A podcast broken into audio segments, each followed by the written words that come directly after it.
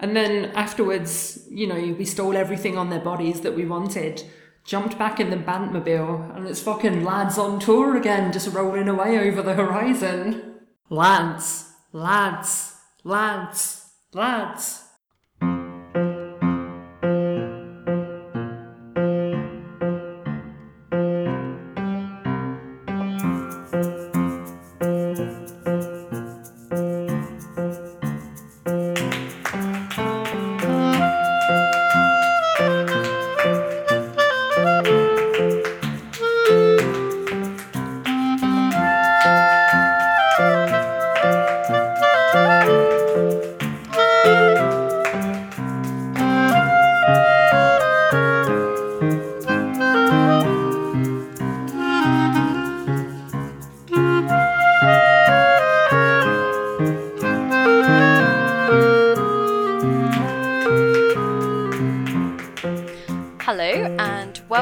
To the RPS Electronic Wireless Show.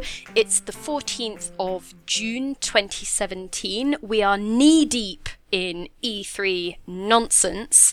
I'm Philippa Warr and today I am joined by Brendan Caldwell Hello. and Alice O'Connor. Hey, Hello, you are actually in a cave. you know, everyone's got to be somewhere, haven't they? Well. um, so you are our wonderful news editor. You have never been on this podcast before, so it feels like a uh, good opportunity to have people introduce themselves in a in a fashion. So, what what is your job? What do you do for RPS? Uh, I write news posts for the internet. I filter press releases um, and add self indulgent jokes, pretty much. Also, I'm in my early 30s. Um, if I were a biscuit, I would be a custard cream. Really, that surprises me. What would you say? I would have put you down as like a, a no nonsense digestive or something. A Tunnock's tea cake. Fuck off. Sorry, am I allowed to swear I didn't ask beforehand? Uh, I don't think that has ever stopped Adam. So Okay, good, good. We should investigate like a comedy beeping. I don't like to put in the comedy beeping because I prefer the sound of a nice authentic swear word. You can add like a radio safe edit record scratch. Ooh. So instead of like fucking, it goes furfrig. nice. But like Alice, I would have said you were more of a Tunnock's tea cake in my in my head. I think. Because I am big and dark and filled with sweetness. Yeah. Sure. Brendy, what do you do for the site, and which biscuit are you? Well, I'm a staff writer, which means I just write about whatever Alice or Graham tells me to write about. Um, and I write silly diary pieces uh, where I go into game worlds and basically make a fool of myself. And uh, I don't know what biscuit I would be. Um, I would maybe be one of those Tunnock's um, caramel wafer bars. But uh, maybe I'm only saying that because you said Tunnock's tea cake and it reminded me of them and they're delicious. Mm, yeah. I think maybe this is just going to make us all hungry. Well, only one of us lives in Scotland and has a ready supply of Tunnock's products, so. That is also sadly true. Well, you also do the um, premature evaluation stuff and freeloaders. Yeah, so premature evaluation is a column about early access games, so I get to try all the terrible trash that's on there and the occasional wonderful thing. And what was the other thing you said? Oh, uh, freeloaders. yeah, freeloaders as well, which is a, a roundup of free games every week. But this week we have a roundup of free games for three days in a row. You get three games every day to play instead of playing big, big, stupid E3 games. How much of that is revisiting old ground? Be honest. That is 100% revisiting old ground. So just making sure that people don't miss things. yeah, well, it's kind of like a, you know, the way we had a best games of the year so far mm. thing for the big games? Well, this is kind of like the best free games of the year so far, if that makes sense. Mm, although I did manage to stick a bunch of free games on that list as well. I was just like, no, shoehorning all of that in, thank you. but yeah, shall we introduce Adam in his absence? Because that means that we get to, you know, determine how he is seen by the rest of the world. I'm sure he would be delighted. Because he's he's deputy editor, isn't he? Now, nowadays. I don't know, is he? I think so. We should probably look this up. Brendy, clip this out if it's wrong. I am not doing that now that you said that. but he is off out at E3 doing all manner of running around, playing things, attending press conferences, and just generally ma- maintaining enthusiasm through the uh, sea of marketing and press releases, which is no mean feat. You know, he got off the plane at LAX with his dreams and his cardigan. Welcome to the land of fame excess. Ooh, am I gonna fit in? He said in his Mancunian accent. he probably did bring a cardigan, right? Like, that seems an Adam move. I don't know. I don't think I've ever seen him in a cardigan. He's more of a pullover, pullover man. So yes, and I just write odds and ends. Sometimes esports. That's a thing that I do. I'm sorry, who are you? Could you introduce yourself, please? Yeah, and biscuit, please. Come on, where's your biscuit? Uh, well, actually, I- I've got some cookies and cream chocolate right next to me that I've just been sort of observing but not eating. Um, Not a biscuit. well, it's got bits of biscuit in it, hasn't it? Jammy Dodger? Could I have a Jammy Dodger? Could I be a Jammy Dodger?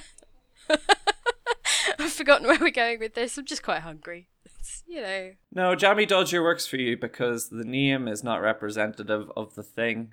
You know, Jammy Dodger sounds well dodged, doesn't it? It sounds very uh, dubious. But um, and Pip Warr sounds very um, violent, and you're not. So Well, yes. So, yes, good. Well, that's sorted. Sorted. Shall we start talking about E3? Yeah, go on then. Yeah, yeah, you're the host. You know, I'm just here to fill space, so. Good attitude. so, um, obviously, the majority of the press conferences and the streamed stuff has already been and gone, and now it's stuff from the show floor and all of the meetings that's uh, drip, drip, dropping out of. Uh, out of LA. That makes it sound really grim. Um, but I was wondering uh, which things in particular had caught the eyes of you two, given that you have been keeping up with those things. Alice. See, the problem with this is I have written maybe 20, 30 posts. Uh, I could not tell you what they were about. Well, I know that you care about Life is Strange, so shall we start oh, there? Oh, yeah, there's one of those, isn't there? Tell me your feelings about Life is Strange 2 or Before the Storm or whatever the. I have not caught up on this. Tell me what I need to know. Okay, so this is Life is Strange Before the Storm. It's a three episode prequel um, set shortly after the death of Chloe's dad, um, when she becomes friends with her, her gal pal, who is gonna die quite soon. So, nice to come in on a positive note for that one. But it's not made by like Dontnod Entertainment, who made the original Life is Strange. It's by a different studio whose track record is a load of games that look like they exist.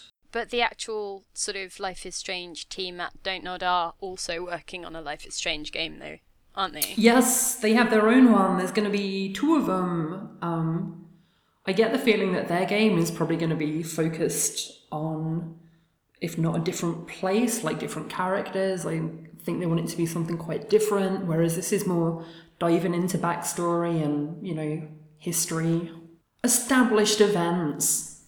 So essentially, what we've got is a kind of Life is Strange sandwich in development where one thing is definitely before and the other thing is potentially after.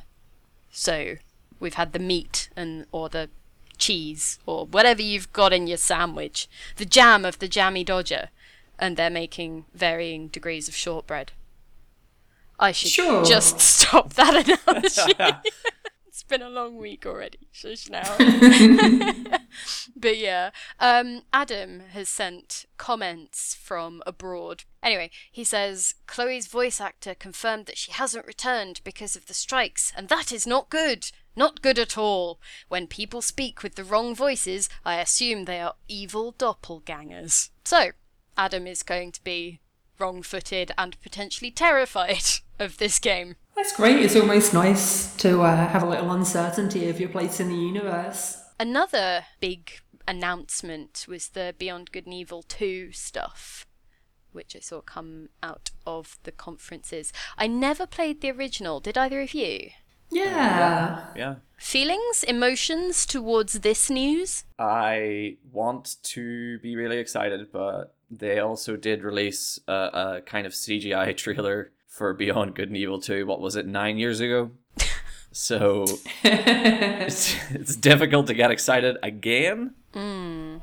And uh, especially since it didn't show any gameplay, it didn't show any even in-engine footage or anything like that. It didn't show you what you're going to be doing in the game, anything like. I mean, a lot of a lot of games do do that at E3, but for something that's been in development or something that whose original game came out 14 years ago, you'd expect a little bit more. So although it looks quite neat, like the world looks really nice, it's kind of this multicultural super city. There's hybrid animal people rolling around. There's big Buddhist temples, big Hindu temples with neon lights coming out of them. The whole place looks really cool, but um, you you didn't get to see anybody actually running around or doing anything in it, so I don't know what it's going to be like. Isn't it one of those projects that's been sort of really long in development, but also not because it's gone through a bunch of different iterations when they were trying to make various ideas work and yeah like it's not really clear exactly what's i mean as far as i understand anyway it's not really clear what has happened with it. Like it's been in a kind of development hell. Michel Ancel has been working on it and every time they get asked are you still working on beyond good and evil 2 and they've been asked this periodically over the last you know 10 years or so. They always say yes we're still working on it but they don't elaborate on what has happened to previous prototypes or versions of it because we've we've also seen some kind of fake in-game footage from one years and years and years ago that was set in a kind of um or it was kind of like a neo Indian city um and Jade the character from the first game was like running through it doing all this um kind of uh free running parkour through it so I mean you can see where there's parallels between them but you know, it would have been nice to just see what what it was doing. My money's on them just making it like a, a an icon clearing game and just like being done with it. Like it would be such a pity, but I reckon that's what they're gonna do. It's modern day Ubisoft. It's not the Ubisoft that brought the original Beyond Good and Evil. So I mean, like they know how to do one thing, and hell, if you know, they might do it with this one. I don't know. I was looking, um, not looking at this specifically, but I was thinking what I would do if I had been asked for, you know, over a decade whether I was still working on something. And I know that at some point I would just lose my temper and start making things up. So every journalist would get a different story. It would be like, oh yeah, it's going to be an FPS. Oh, it's going to be a MOBA, you know, like, and just like see what happened when they started reading each other's stories and going, hang on, that doesn't tally with this and just sort of making my own fun at that point, I think. I mean, it's interesting that you say that because the one thing that we do know about it is that it's gonna be it's this that they've said it's an online, a seamless online world, um, which basically might just translate to having some co-op and people like popping in and out of your game in a kind of Watchdog style or something like that, or it could mean something more than that. I mean, a lot of fans must have heard that fans of the original and said, "What? Why? I mean, what? that is not the strength of the first game. That's not what it was about." It was also a really, really big change in the tone of it because the first game is kind of a very child-friendly adventure where you know you're trying to trying to overcome this totalitarian government by taking pictures and any violence is kind of just like a you know I'm beating you up kind of violence you know you're not really like breaking people's necks or doing anything like that. And in this one, it was just like filled with swear words, you know, missiles were being launched, people were shooting guns, people were trying to get away on motorcycles. A huge spaceship blew up, and I guarantee thousands of people within that spaceship died. So, I mean, I don't know what their, you know, the tone has obviously changed in the in the intervening decade. I mean, I assume the tagline is "This isn't your father's Beyond Good and Evil." Yeah, yeah. Uh, though also the tagline for the first game was "This isn't your grandfather's Beyond Good and Evil," because Because that was Nietzsche, and uh, that makes no sense. Do you know what I would have done though if I had been making the announcement and people were still not clear on what it was? I, I know that I wouldn't have been able to stop myself going out on stage and saying, um, so yeah, Beyond Good and Evil 2 is an FPS hobby grade co op campaign, genre blended, multi mode competitive esports, meta growth, choice, and epic Battleborn heroes. in their defense, most non-human primates never learn a form of language beyond rudimentary sign language. If it took them 14 years to teach a chimpanzee to swear, Yeah, not only does he swear, he does it. He does it profusely and with a Yeah. lot of colorful kind of flourishes, and he also shoots a gun while he's doing it. And and he also says the sound that the gun makes, so he has a, a level of comprehension beyond most chimpanzees, like you say. Yeah. and also you can't see anyone uh, like constantly reinforcing his behavior, going, good, say fuck, well done, here's a treat. Like he's just doing it of his own accord at this point. It's really impressive. I have a quote from Adam relating to uh, to that. So shall Can I? you get like a text to speech, Adam? Oh, that would be good, wouldn't it? Oh, I don't have something that would function like that. I'm gonna. I was gonna try and do an Adam accent, but my accents are so bad that it would have just been like that's offensive to someone. Please give us anyone. generic northern. No, because I it, it always ends up somewhere around Danny Dyer by way of Russia or something. it goes horrifically wrong. Um, but he says maybe I'm missing home, or maybe I'm just a big sentimental sucker at heart. But even though I have no real connection with the first game, seeing people gasping and tearing up made the room a little bit dusty for old Adam. The fabled E3 whooping makes me afraid and alienated, but tears of joy, yes, that is for me. So it sounds like the room itself was like really. I think there was a similar reaction when I was out there um, to Shenmue 3 being announced. Like people just properly. Yeah, old people are weird. Well, has anything made you emotional, Alice? Has anything like got you by the by the heart? I do have an E3 fact for you, which is related to this. Is it? Do you know the origin of the name E E3? The Alec. No. No, this is a trick question. Go on. Uh, it, uh, E3 is named after. Uh, originally, it was just called the Game Show. Like the very first one was called the Game Show. Uh, but as journalists saw the announcements and the presentations, uh, when something that they felt really nostalgic for, or when they got so excited because someone said the words IP, they just let out this shrill, shrieking E. Uh, and then, of course, they would do that until they ran out of breath. They would. and then resume doing it all over again, straight back into this cry of ee. Then, you know, eventually they start hyperventilating, hyperventilating again. They come out of it and they're straight back into the screeching. That's what it is. It's just ee. I- I'm not going to like do that noise because with this echo it would be deafening. I am not. It's just that three times. This is where E3 comes from. Your Yeah, I- commitment to this bit is astonishing. I am not only willing to believe that, I am going to reproduce that anecdote and tell it completely genuinely to everyone that I meet that's interested in video games. How many people is that, Brendan? Uh, it's just you two, isn't it? Brendan, I have been curious. Um, I myself don't know the origins of the name E3, but I heard that you might know the origins of the name E3. Would you like to share a story with us about this? There's one story that says that it's a successor to both E2 and E1, which were much less successful, far less successful electronic entertainment expos. And, you know, after they were put in the bin, E3 was the one that took off. I heard that it was because it was at the uh, exact grid coordinates of E3, you know? the coordinates of the world, E3. yeah. I heard what happened actually was uh, the banner for E3 was like one of those old clock uh, timetable indicators at a railway station where the cards clack and flip over, and it just got broken. It's meant to go up to E99, but it just got stuck on three. Like no one's fixed it. Actually, I heard that it was just originally called E, but they put up the original banner next to a mirror, and obviously E flipped backwards is 3. And people just didn't realise there was a mirror in the way.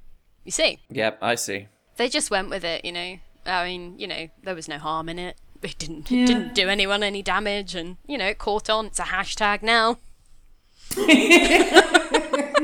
We need to stop. It's a hashtag now. How much of this are you gonna cut out? Um, zero, zero percent.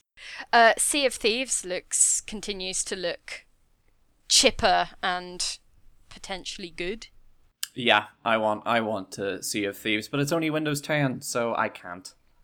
Well, that's the thing last year that I said maybe I would upgrade to Windows 10 to play, and then I thought, oh, don't be stupid, you don't want to upgrade to Windows 10. And then I did for unrelated reasons, regret it with every fibre of my being, but I do also have the the slight ray of sunshine on the horizon that I could potentially play Sea of Thieves. I just quite like the idea of being a pirate. What's your pirate name? Oh, how do I find that out? I don't know, like devastating Pip. That's not a good. You went to say Dave, and I like that. Your pirate name is just your um, mother's maiden name mixed with uh, the biscuit that you say you would be, isn't it? Yeah, I'll just be Blackbeard and just like piggyback off that name recognition. Like he's already got the SEO going, so I could just I don't know. Okay, if you want to get sued. But by who? He's dead. By Blackbeard's estate?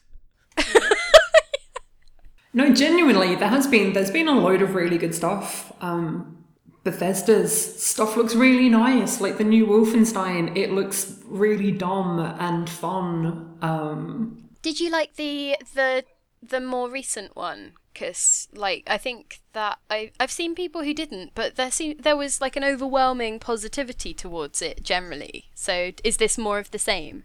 yeah, like it's fun. You, you shoot people in the face and it's alright. Like that's broadly what I want from a Wolfenstein. It does that. This is a really like ill-formed opinion. There's no insight in this, but you shoot people in the face and it's fun, so that's nice. Good, good. It looks a bit wackier than the first one. I only played a little bit of the first one, but this one has. I think the trailer closed with a guy dropping acid and then trying to collect a little cartoon animal like lizard that he found on the ground and talking to it.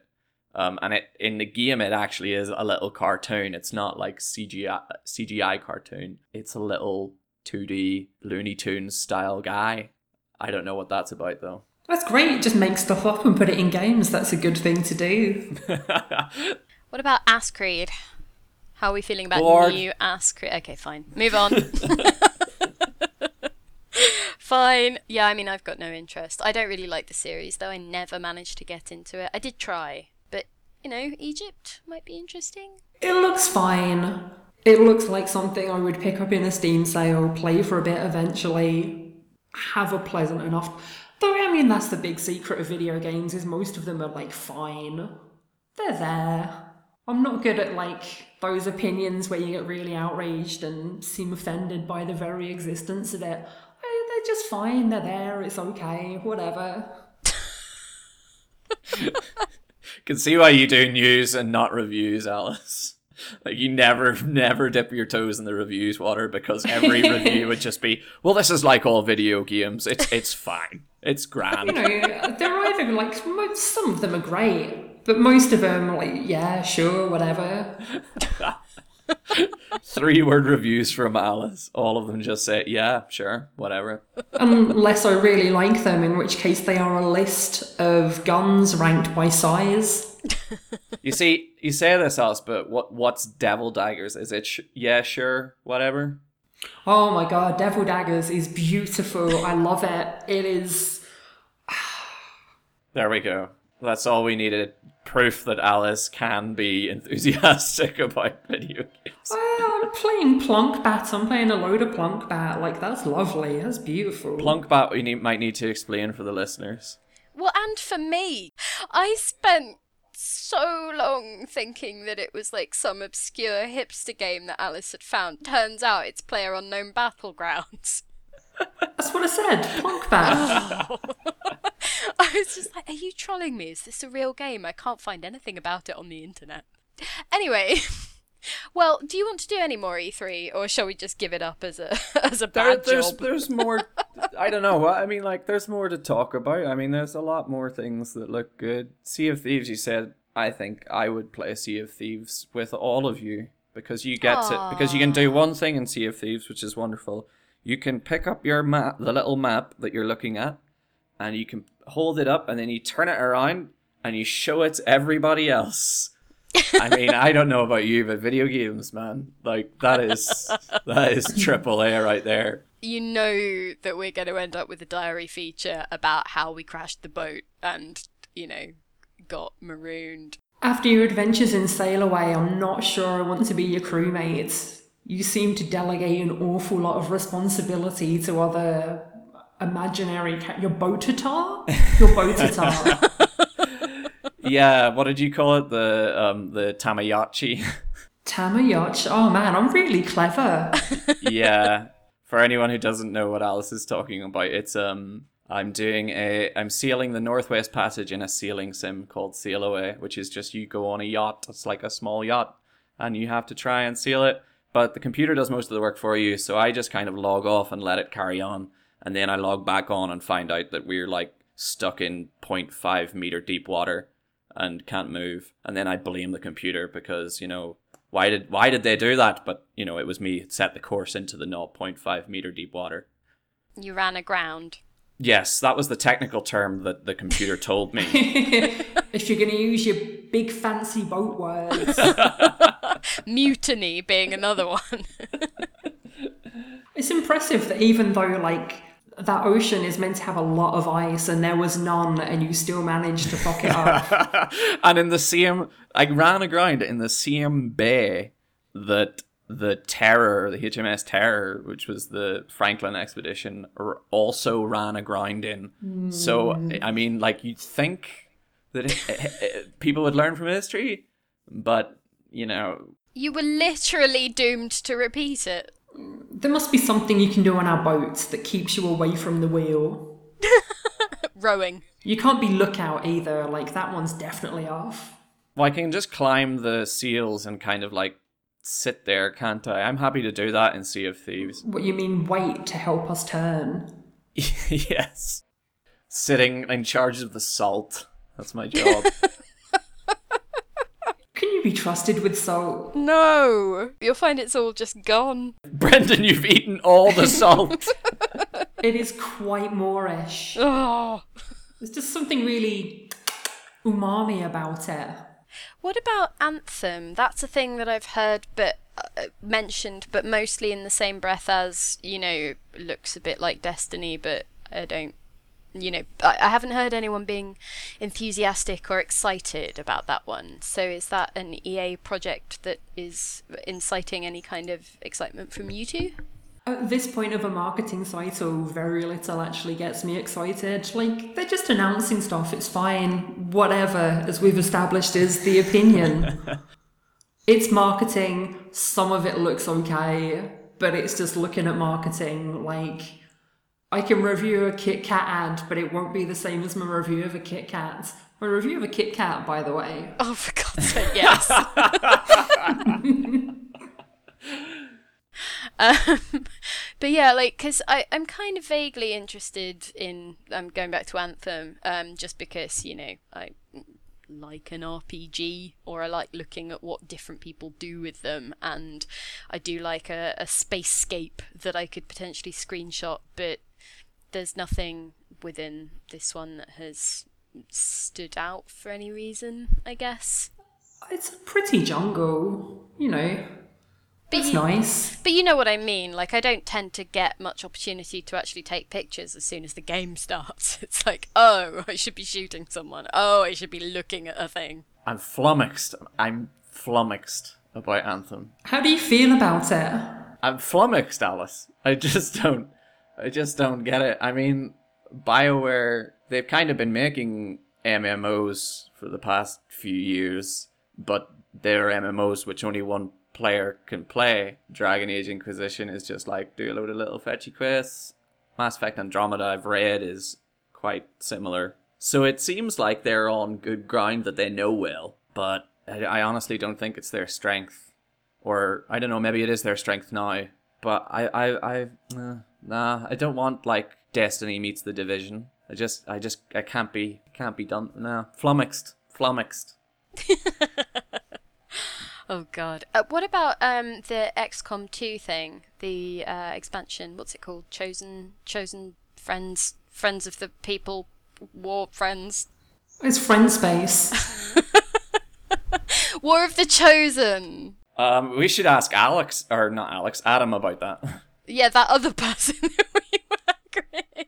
He said he's predictably thrilled, but not as thrilled as Eurogamer's Chris Bratt, who is still applauding in the theatre 24 hours later, in the dark, alone. Which, sick burn on Chris Bratt there. that or someone should actually go and collect him from the theatre, because he might be scared and hungry. But yeah, so, um, what else is there? There's The Evil Within 2. Uh, yeah, it's more evil within. That's a box quote. It's a perfect box quote.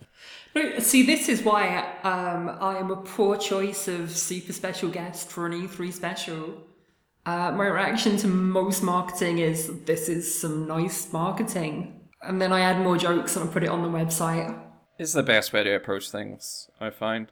But yeah, I, I, Evil Within, never played it.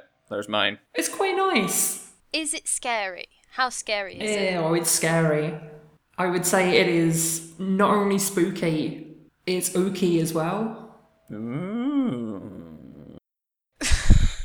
Adam says, I'm calling it dad schlock, you know, like dad rock. No one else is.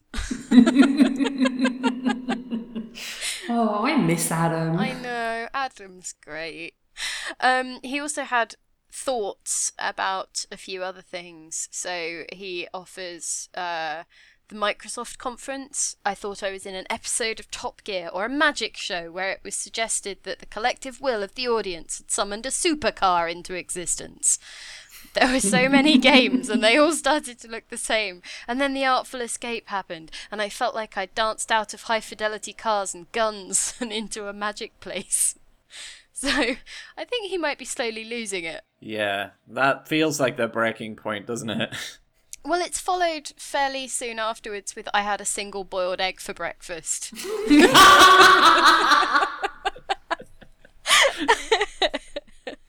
um, further down the email is uh, I think I've been here for several years. How's the world on the outside? Has true monarchy returned to the UK? And if so, what are the demands of the Mecha Queen? So, I think we should send him at least some toast for his boiled egg, but I'm not sure how to help with the rest of the uh, the rest of the things. Oh, there's a really sweet anecdote at the end. He says, I saw two huge lorries transporting movie materials and got really excited when they parked just down the block. I thought they might be full of Ryan Goslings or Star Wars, but it turns out movies are mainly made using wires and gaffer tape. His poor face falling.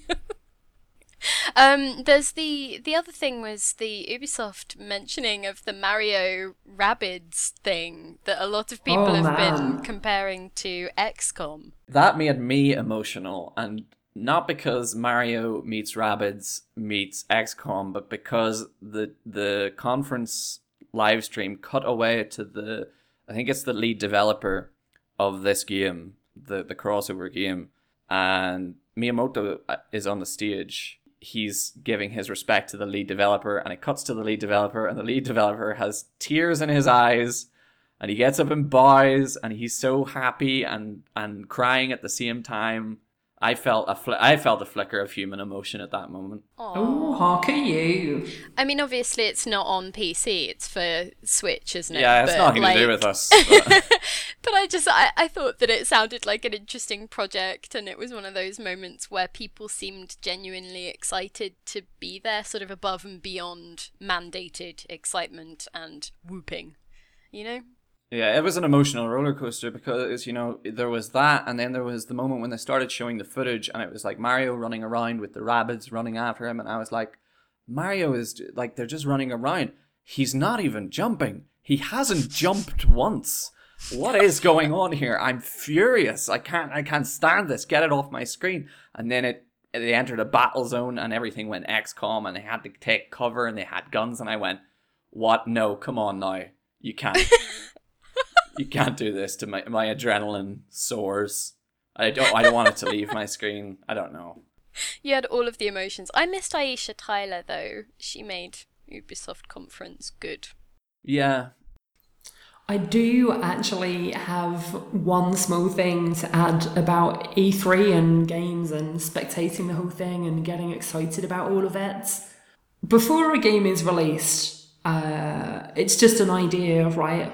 Like what you're excited about is what you imagine it might be and the things you think it could do based on your understanding of it, which is quite fun. Like that's a fun thing to play with. It's enjoyable. But during E3, there's just there's so much of it and it's so loud that it's difficult to get the mental space to really enjoy the development of your conception of the game. It's just like blasting things. So rather than all of the things you see becoming ideas in themselves, they're just trailers.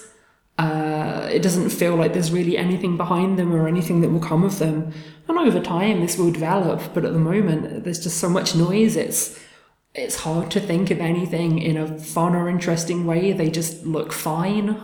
I think that's totally fair.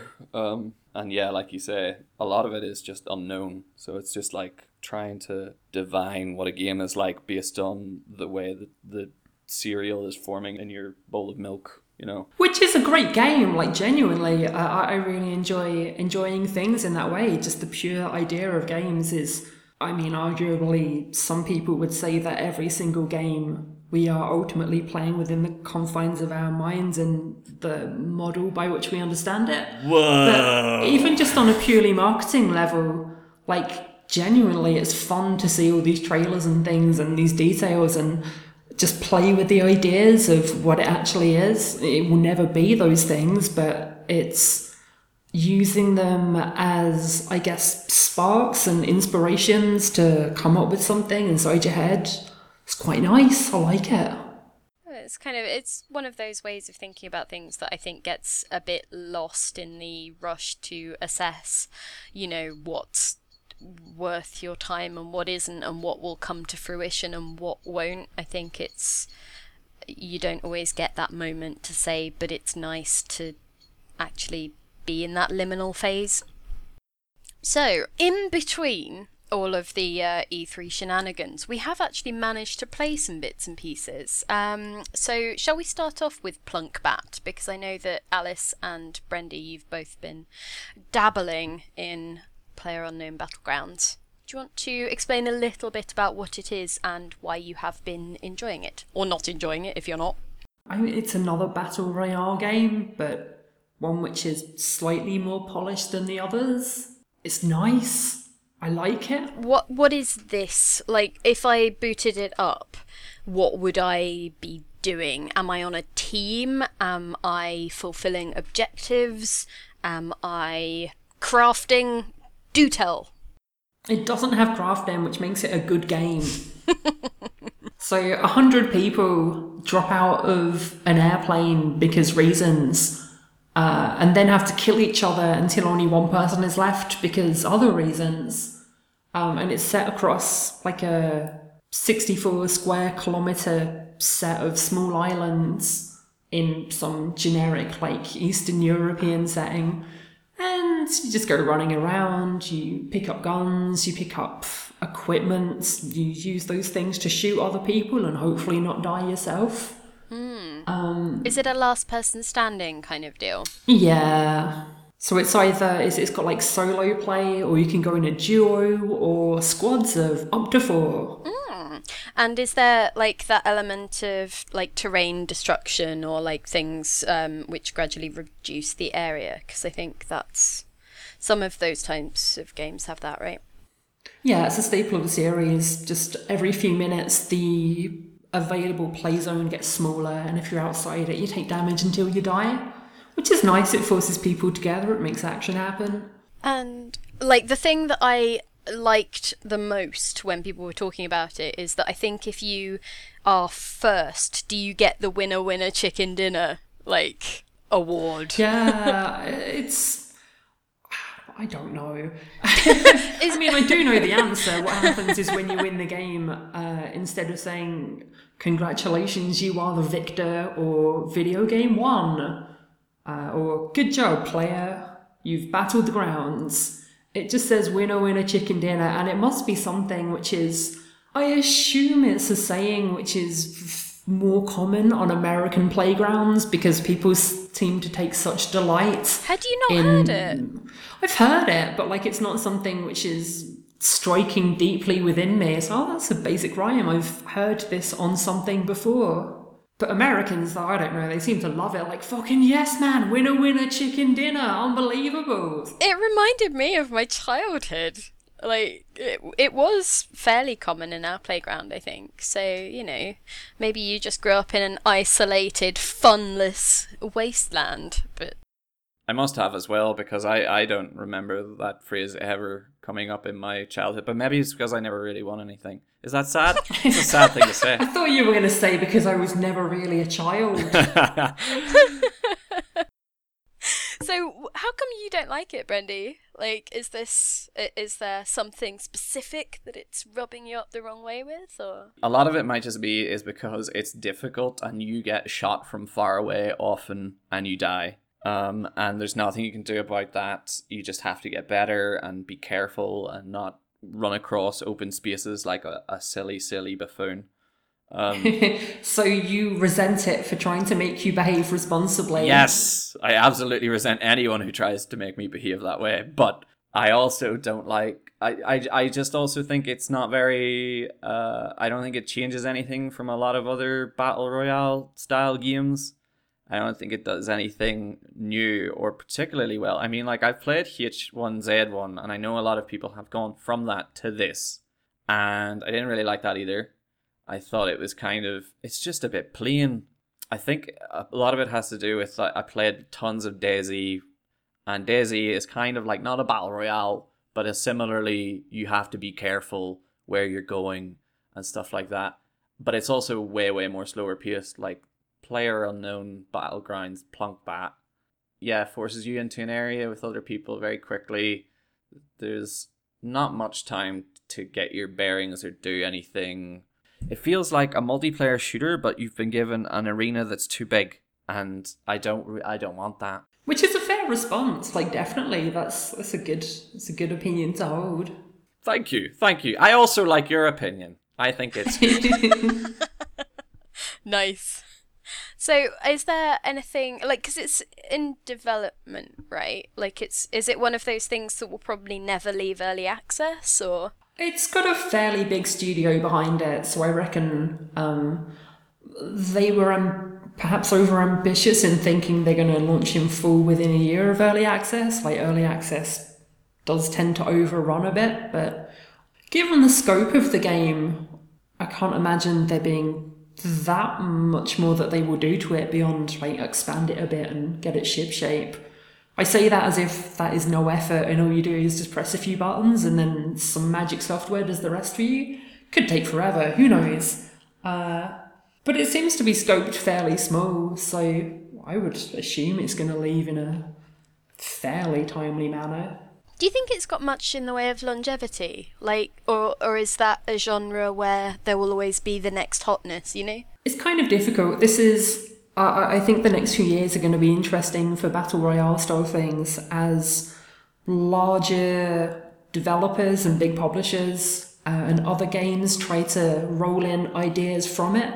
It's kind of like in the early days of MOBAs, everyone was basically trying to make either Dota or League of Legends, and they'll just go, "We will make that, but we will do this one thing differently." Uh, we're still in those days for battle royale games, and it seems that Plunkbat is maybe the better one at the moment. So it will have like of first generation ones, it will be the one that endures. But I can see a fair few games probably will pick up bits and pieces to use in future years and smash them into other things in strange and unexpected ways, which I'm quite excited to see happen. Brendy, have you been playing anything other than Plunky Bat? Wait, I had a Plunkbat story. Oh, go on. So I sometimes play solo, that's quite nice. You get to have a nice quiet stroll and wander through the woods and spend lots of time sitting under trees just listening to the wind, which I really enjoy in video games. And sometimes I play duo, which is adding another person makes the both of you take it really seriously, like you don't want to let the other person down and you act like you're Alan Partridge acting out scenes from Bravo 20 or something. But my favourite is playing with four people ideally. When you get the squad going and there's just four of you fucking around and you're trying to win, like you're doing your best, you're doing the things you're supposed to do in the game and you're making plans and you're bouncing ideas and different people are watching out of different windows trying to spot enemies on the horizon. Driving around in a car, shouting, lads, lads, lads, lads, lads. Yeah, that's the bit that I really like. You just get four people and make them fuck around in a game where often you won't see anyone for five minutes. All you can do is just fuck about. But also, you get really good hard transitions between the lads in the Batmobile rolling around this wilderness. And then suddenly something happens and you have to spring into action. And the moment where just the banter, which I realize is on the agenda for today, so we've been trying to deliver banter. Um, but the banter just drops and everyone suddenly has to be very, very serious and try and figure out what's happening because you've not been paying as much attention as you really should have. Clowning around. There was a really nice moment in one of the games I played last night with uh, three other people. So we had the full squad of four, and we were in a car, like bombing it over a hill. I think we were trying to escape the contracting death circle. So we just come flying over this hill and start getting shot at. Uh, like gunfire is lighting up in the window of this house on the other side of the hill. And we instantly jump out of the car and people scatter behind trees and try and hide and everyone's calling out reports on, oh, there's someone in that window, that door's open. And I managed to, I guess, sneak off to one side and go round. Uh, and while they were distracted by the three teammates who were just like popping shots off from behind trees and things, I managed to sneak in and kill three or maybe even all four of them because they're just so focused on these trees. Just felt like a, a, a monster rolling in, just gunning down a room of four people. It was beautiful. That's good. That sounds so much better than anything that happened to me. And then afterwards, you know, we stole everything on their bodies that we wanted, jumped back in the Bantmobile, and it's fucking lads on tour again, just rolling away over the horizon. Nice. I'm kind of torn between feeling massively left out that you've found other people to play things with and being incredibly relieved that I do not have to like in any way play this game, which I know I'll be terrible at. So yeah, I would like more battle reports. I think. shall we? Uh, uh, have you got more stories, or shall we ask Brandy what he's been up to? Oh, you don't want to hear my stories. That's never stopped you before. Yeah, I'm trying to be polite. It's your show, so. Brandy, what have you been up to? Um, I've not been up to much. I've been very busy. I squeezed in a couple of hours of Everspace, which is a rogue like like like like uh space shooter um dog fighting in asteroid fields type deal. Uh you wake up and you are a clone, you quickly find out.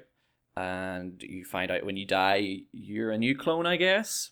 I didn't really explain it, so far anyway. It sounds like a video game, yeah. Yep, it's definitely one of those. Um, and each time you die, you ha- you know you see if your you have your credits that you died with, and then you bank them all. And if you don't spend them on new things like better hull or better shields or like you know the ability to carry more toys on your ship that shoot down, enemies, um, you lose those credits. So you had to spend everything when you die.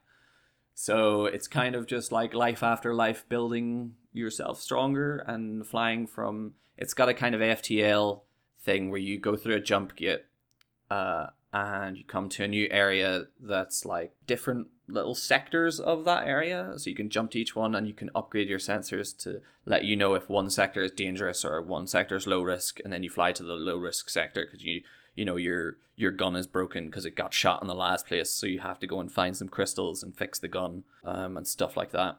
Uh, but it you know it, it, it it's okay. I'm not really. I feel like it would be a more fun game if uh I if the controls were better.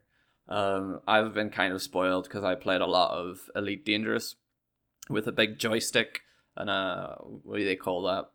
Uh, HOTAS with with the with the the the thing that you push forward that makes you go. I'm an expert space pilot. Like no, the other one, the one beside the joystick. Throttle. that is it. Yeah, the throttle, the throttle. Thank you. Uh, so I played a lot of Elite Dangerous with that controller, and even before that with the Xbox gamepad. And I fe- feel like you know, like that was perfectly made control wise. This is really odd. Like it, the default setting is that you move your spaceship around like WSD keys, and it actually says no. We we encourage you to use the keyboard and mouse. Um, and then your cur- your mouse cursor controls where your guns are aiming, but where your spaceship is aiming isn't necessarily where your guns are aiming. And I think it's trying to replicate what it's like in VR, which is what it's been built for. So you move your head around, I guess, and it shoots. I don't know. I don't have VR. With laser eyes. With laser eyes, yeah, exactly. Everywhere you look turns to lasers. Um, but but uh, it feels really really odd when you're using a mouse uh, and keyboard to control it, and you can change it to be more like a normal space shooter where the the crosshair is fixed in the center of the screen. And I changed it to that, and it still feels really odd and drifty and difficult to control. And it might just be a matter of getting used to that because otherwise it, it's a fun game. You find yourself in scrapes like parts of your ship can get destroyed and broken and you can't use them or they don't work properly anymore. Like I had one time when my pulse laser, which is like your default pew pew, uh, got Is that the noise it makes? yeah, it goes poo poo poo poo. Um, and it um it got broken one time. And I was like, all right, you know what? I'll switch to my Gatling gun, which is like your secondary weapon. I was like, I'll just shoot things with this from now on. And then that got broken. And I was like, all Wait, right. hang on. How does the Gatling gun go? It goes. Okay, so that broke and you moved on to. that broke, and I moved on to just using my missiles because that is like my secondary weapon that you're supposed to save for blowing things up when their shields are down. And I was just like launching four at a time to bring down one person, and you only have 20 of them. And then they were all gone, like I ran out of those. And I thought, you know what, I'll just get out of this system. I'll go to the next one. Th- this will be fine. And I jumped into the next system, and there was a big, like, intergalactic storm happening. And it, all my sensors didn't work. And I was like, okay, so now I am a completely non functioning spaceship, but at least it looks like there is nothing here. And at the moment I thought that, like, six different ships warped in out of nowhere and just thought, oh, you look like a nice helpless man. I am going to murder you. And they all individually murdered me. So uh, there are moments like that when you when you feel like you're up against it that are really nice. And I want more of that. I just I just have to get over this mouse controls, you know. So that sounds kind of um, like MechWarrior or something, in that it's got the like movement and aiming is independent, and bits of you get blown off. But it, I thought it was uh, like a relatively arcadey space shooter, or is it a serious sim bit? No, it's hugely arcadey. Like the si- those little moments when like things break and you have to try and fix them, and there is like a repair tab. You get nanobots that you can collect to fix it and stuff.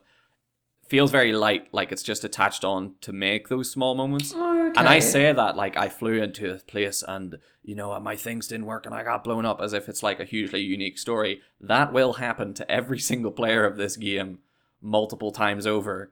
So it's not like a a, a, a wonderful what do you call it, emergent thing to happen. Um, it is part of how arcadey it is. It's hugely arcadey. Like every place you go has something to shoot and something that's going to shoot you. Um, the collecting and like building of stuff and crafting of new missiles and different like little power ups, like things that boost your shields and stuff like that, is kind of just put on in the rogue like sense because those things get do get stronger as you upgrade your thing with every death. To be honest, if I don't know if I could re- recommend it so far based on what I've played to everybody, but I feel like if I was playing it with a VR uh, headset, I I would I would probably be here saying you guys don't know shit. You guys have not played any video games. It's gonna be the best thing. I can't believe VR headsets aren't on the NHS so that everyone can play this. This is amazing.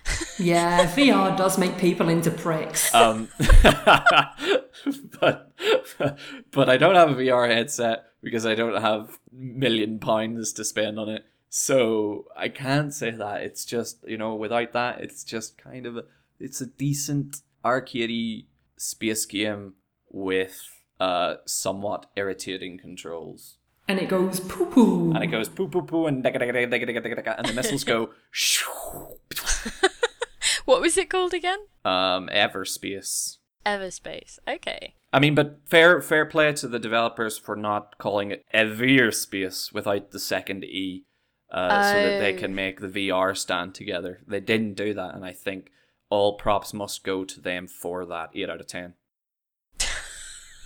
Nice. Uh, I would downgrade that to a 7 out of 10 because they could have used threes instead. Shit, you're right. Seven out of ten. I'm ge- losing track of the numbers at this point. Um, I have been playing. In case you were interested, I have. Oh, yeah, no, I was about to ask.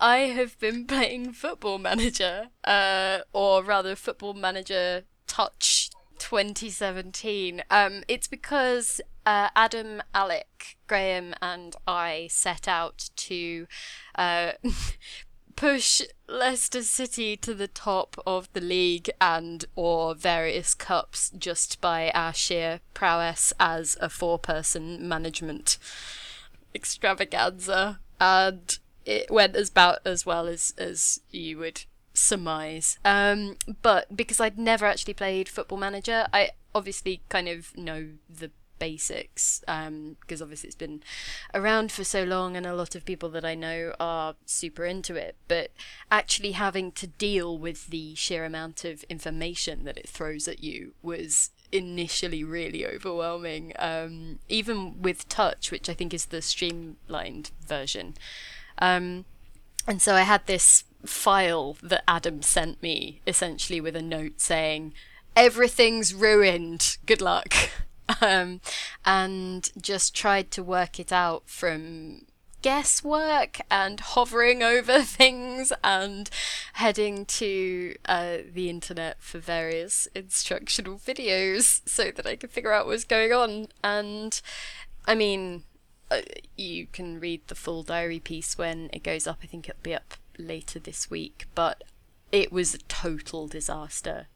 I think I did about as poorly as possible and managed to get us ejected from all of the cups that Adam had qualified us for, and we ended the league a few places up from relegation, which I think is a success. Um, let's go with a success. We could have been Middlesbrough, you know, could be worse.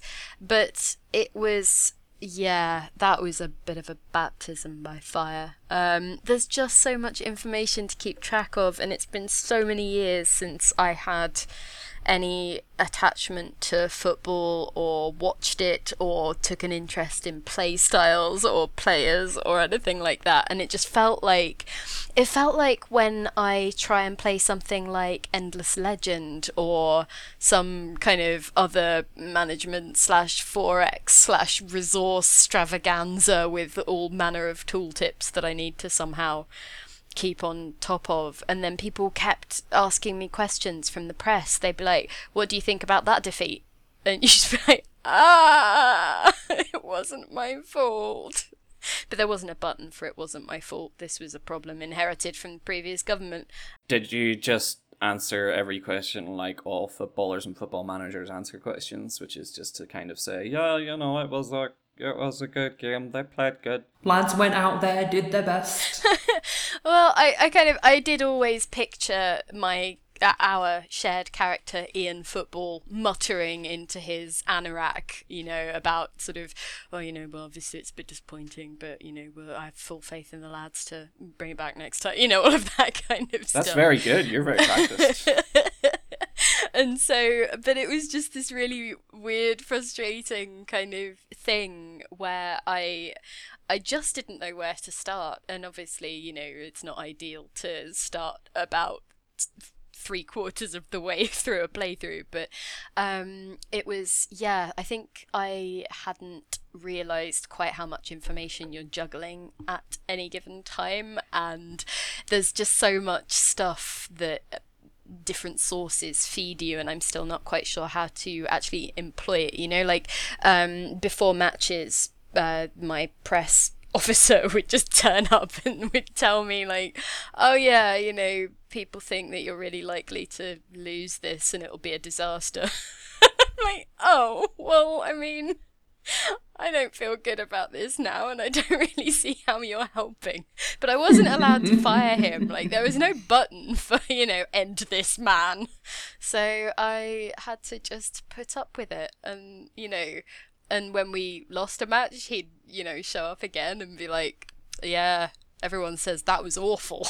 and, you know, there was a, there was a point where we went um, we were playing in the European Champions Cup, and it was the second leg of the of the match, and we were already, I think we were four nil down on aggregate from the previous leg of it, and we performed so badly against Paris Saint Germain that my imaginary football squad refunded the fans who had come to see the game out of their Oh, no. own pockets just because it had been such a terrible performance. and like, yeah. to get a to get a sense of of how this is going then overall, what po- what position are you now? I think it's 15th in the league. So Where's the you cut? Where's the relegation zone? Well, it's the bottom three, and I think it's there's twenty places. So we're you know we're a few up. It's fine. We were. So you're kind of hovering in that in that not not danger zone, but you know like next to the danger zone. Well, the season's finished, so we've avoided relegation. I got Oh, a pay okay. bonus for that. All right, well done. That's what I'm saying. That's what I'm saying. I got a pay bonus.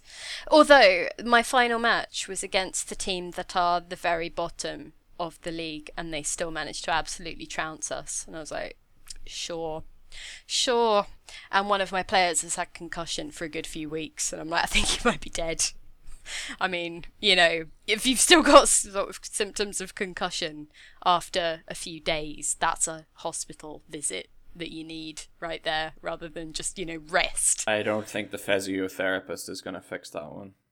No, exactly. So, but I mean, it'll be fine. I don't think anyone can die in Football Manager. More's the pity. I mean, maybe if you play for long enough, someone will, like, die of old age, right? Like, because you can just keep the leagues going and going and going and generate footballers. So if you can, like, generate footballers, surely they can die, right? Otherwise, it will just become overpopulated. So to describe this to someone who's not who doesn't really like a lot of football stuff, would you say it's like Crusader Kings 2, but football? Um, Or would you say shut up Brendan, that makes no sense?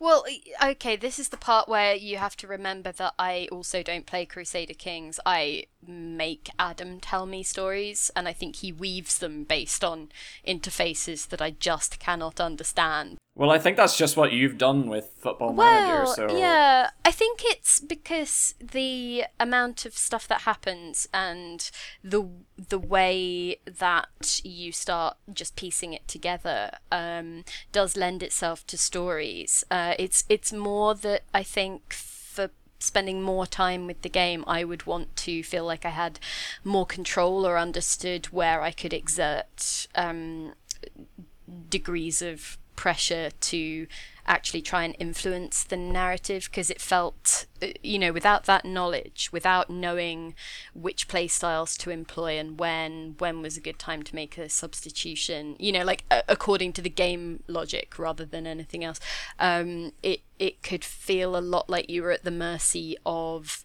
you know just the the results as they as the computer resolves them or of you know injuries that will just happen you know? I would get reports that so and so had like bruised their leg during just regular practice and sometimes you just be like okay and and it it could feel like oh god that player is actually cursed. I might just hire an exorcist at some point for him.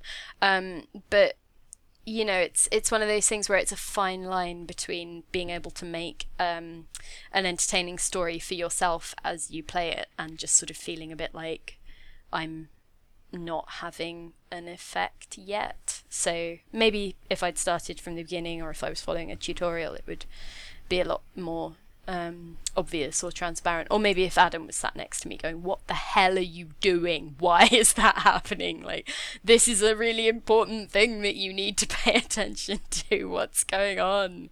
But um, but he wasn't. He's out of the country, so.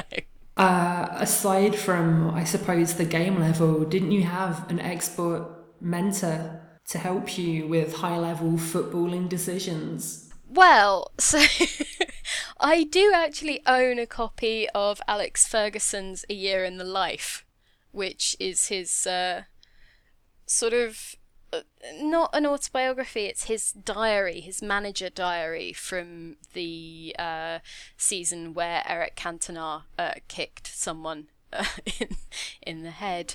So uh, it was kind of interesting because I was just opening the page, at, uh, opening the book at random and just fishing for advice in the manner of a kind of fortune teller, you know, uh, that you consult as a kid, you know, just being like, help me, Sir Alex. And sometimes he would just tell me about how he uh, went home and, and read teletext for a while because his wife was away. and I what does he read on teletext? the sport pages, I'm guessing. Or maybe Bamboozle. Maybe he was really into that. Your name, the name of the manager that you all share is Ian Football, right? Yeah. Well, I've just come across a, news article within from within the game on our Twitter feed. Um, you must know this, but it reads: Leicester consider football's future. Football being the surname of the manager, not the whole game. they're gonna just they're gonna do away with it. Like they had the chance at football, they're done. It says the Leicester board are contemplating whether or not to offer Ian Football an extension to his current deal as manager. They did, so... by the way, and I took it before they could kick me out. But then I got given a news story by my press officer, who I had grown to hate by that point, and he was just like, "Oh, by the way, they're saying uh, the press are saying uh, about your next match, it, it'll be whichever manager is the manager of the losing team that gets fired." I was like, "Oh." I hope I read my contract. I hope I put some kind of proviso in there that this can't happen. Otherwise, you know, it's going to be a short, short renewal period of this. I'm just I'm now just thumbing through the the Alex Ferguson's book. Wednesday, the 5th of October. The injuries continue. Steve Bruce's knee is beginning to grumble. Monday, the 3rd of October, we have a few injuries. Roy Keane is gone to have his groin scanned to see if there's any real damage. so, you know, it's. Uh... Mate, come on God. Anyway, there will be uh, the full thing. Uh, I think it was Alec first, then Graham, then Adam, and then me all successively trying to run Leicester City into the ground less than the other three. Um, so I think we've only got one or two questions this week. Um, but The hot cues. What's the name of the questions section? It's just readers. Ask RPS. Okay. Read a response. It's Level up question zone. um. The question master. it- okay, it's all of those now. Anyway, so uh, I think one of them is just top picks from each of you. They ask for five, but you, I think five might be not exactly pushing it, but I think it might. It's too many. It's too many. But yeah, it says from Z Mind Game Studio top five picks from each of you for the best E3 announcements that actually came through. I don't know what actually came through means exactly, but I can give a few. I, I will say uh, we didn't actually mention these when we were doing our roundup because um, I forgot them. Um, but uh, the new Ori game, the sequel to Ori and the Blind Forest, I think it's Ori and the Will o' the Wisps or something. Yeah. Is it something like that? Um, I am definitely up for more Ori. It was so pretty, and I have had sufficient time to get over the hard as nails final boss nonsense. Actually, wait, no, I haven't. I'm clearly still cross. but hopefully, I won't have to do that specific thing again. So I am I am up for some more of that. Um, but also Tacoma, we saw a little bit more about that and got a release date, I believe, for August. I want to say. Tacoma is the Gone Home developers doing uh, a space station. Yeah, it's like a it's an abandoned space station after some kind of disaster and you scrub back and forth through um, holographic projections of what the crew were actually doing in the run up to the the event and you can piece together story from that. And it I had a hands on at GDC and it was absolutely lovely and full of just gorgeous little moments. So I have a lot of enthusiasm for that one. Um, and then I did actually manage to come up with five just because um, I, I added in Destiny 2, which obviously is because I was so Destiny's Destiny. child. Uh, exactly. Um, sea of Thieves, which we've already mentioned, and Tunic, which is the uh, cutesy little game that uh, was called Secret Legend. And it has that fox who wanders around uh, doing Zelda ish uh, stabbing of things and adventuring, uh, it seems. And I think John really loved it when he had a hands on a couple of years back. So, hmm. How about you, uh, Brendy? I think uh, Sea of Thieves, like you said, I think looks really interesting. I think I can have some silly times in that where things go wrong, and that's what I want in a video game. Similarly, there's a game called A Way Out, which is from the developers of Brothers. Yeah.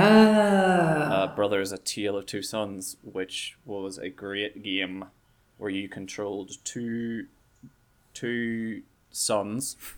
Um, I think they're brothers. they're, and they're actually. and they're brothers, and it's a tale about them. Um, and you control one brother with one of the joysticks on your gamepad, and another brother with the other joystick, and it's hugely confusing at first. It's like you know patting your uh, belly and then patting your head in a different way or whatever. And Rubbing your tummy Um, and patting your head. yeah, it's about rubbing your body in different places, whatever. Um, and uh, it, it, and the developers of that have come up with a co-op game where you actually play with another person. And you I think it's designed for kind of split screen play, and you're two prisoners who are trying to break out of jail. Um, and I think that that could be really fun. And I think it showed some images of them like climbing into laundry baskets and distracting guards or knocking them out, like you know, depending on what the different players want to choose to do. So I think that's on my list. So, Brothers had really interesting control mechanisms. Does this game do anything similar? I, I mean, it, it doesn't seem to. It doesn't say that it's doing that. I feel like, and I feel like that's fine because Brothers, they did they, they did what they set out to do. They made a point about this like mechanics. It has one of the best endings in games. I mean, even if it's a little tropey, but it's quite good. It has a good twist, almost you could say.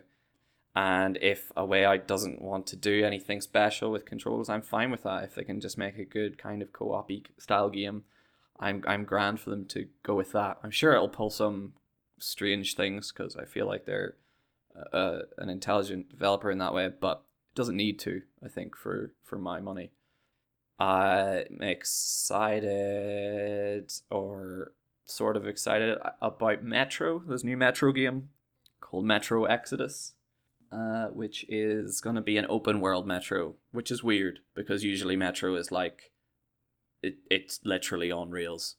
Um, I see what you did there. Yes, I did it. Um, I did the thing that everybody else is probably doing.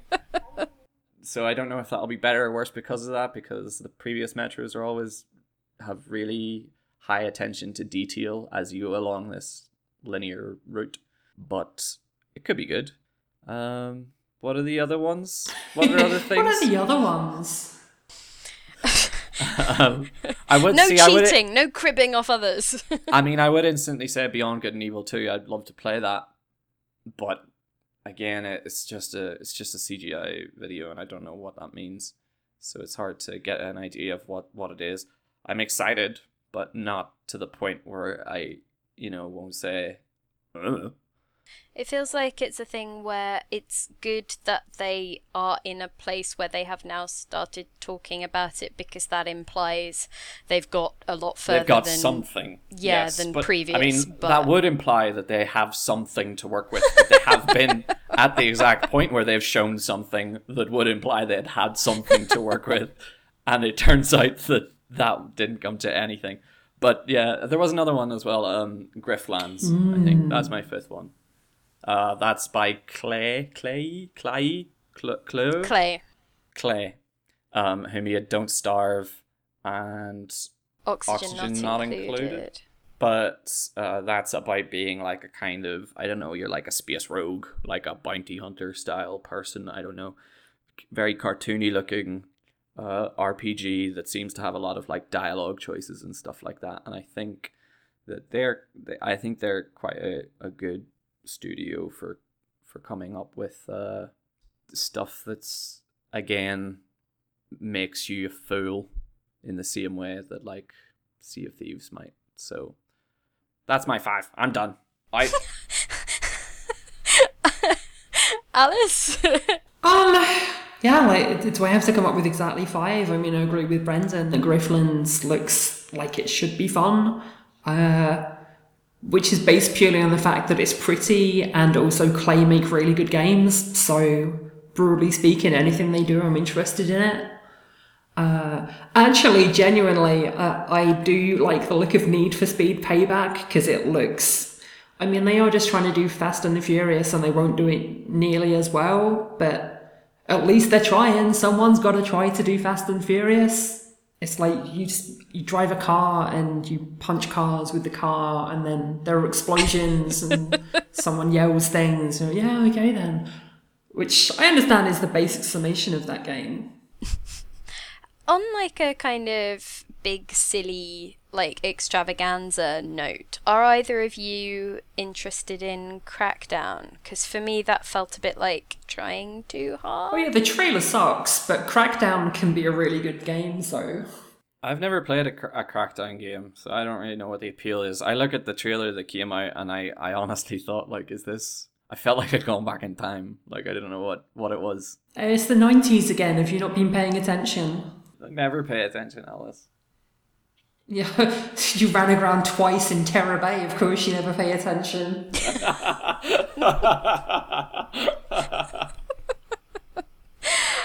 anyway, so that was one. Oh Jesus! you got one. Um, Ooblets. Well, I mean, they didn't announce anything new, but there was a trailer, and it looks really nice. Which that kind of uh, like Harvest Moon, Animal Crossing, Pokemon dance party sort of thing. It's just pleasant. There are pictures and they move and there are sounds and I see the pictures and I hear the sounds and the combination of the two is pleasing. That's a positive review from Alice. Yeah. It's not just yeah, sure, whatever. I mean, yeah, sure, whatever is broadly positive, right? Is recognizing that things exist, which can be Only because you said that yeah, sure, whatever in a in a brighter tone than the last few yeah, sure, whatever. you, you know, there's a difference between yeah, sure, whatever and yeah, sure, whatever. I'm a beacon of sunshine, Brendan Caldwell. You've got range, I'll say that. Maybe you should do like spoken um, reviews. Maybe that's where we're falling down with getting you to review things. They need that, you know, the, the intonation to make it clear what is a 6 out of 10 and what is a 10 out of 10. Yeah, see, the problem is, Pip, anytime I try to modulate my intonation, you get very angry with me, so. No, that's not true. What is true, however, is that you know the exact tone of voice to use to make my skin crawl and keep doing it. So- Oh, we sh- we need an example of this voice. The problem is that while many oh, people find ASMR sensations pleasant, in reality, ASMR is like a needle through the brain. It's horrifying, it's disgusting. I find the videos deeply unnerving. And yet, the internet seems full of them, they seem very popular, and genuinely, they make me feel physically sick. I will mute you.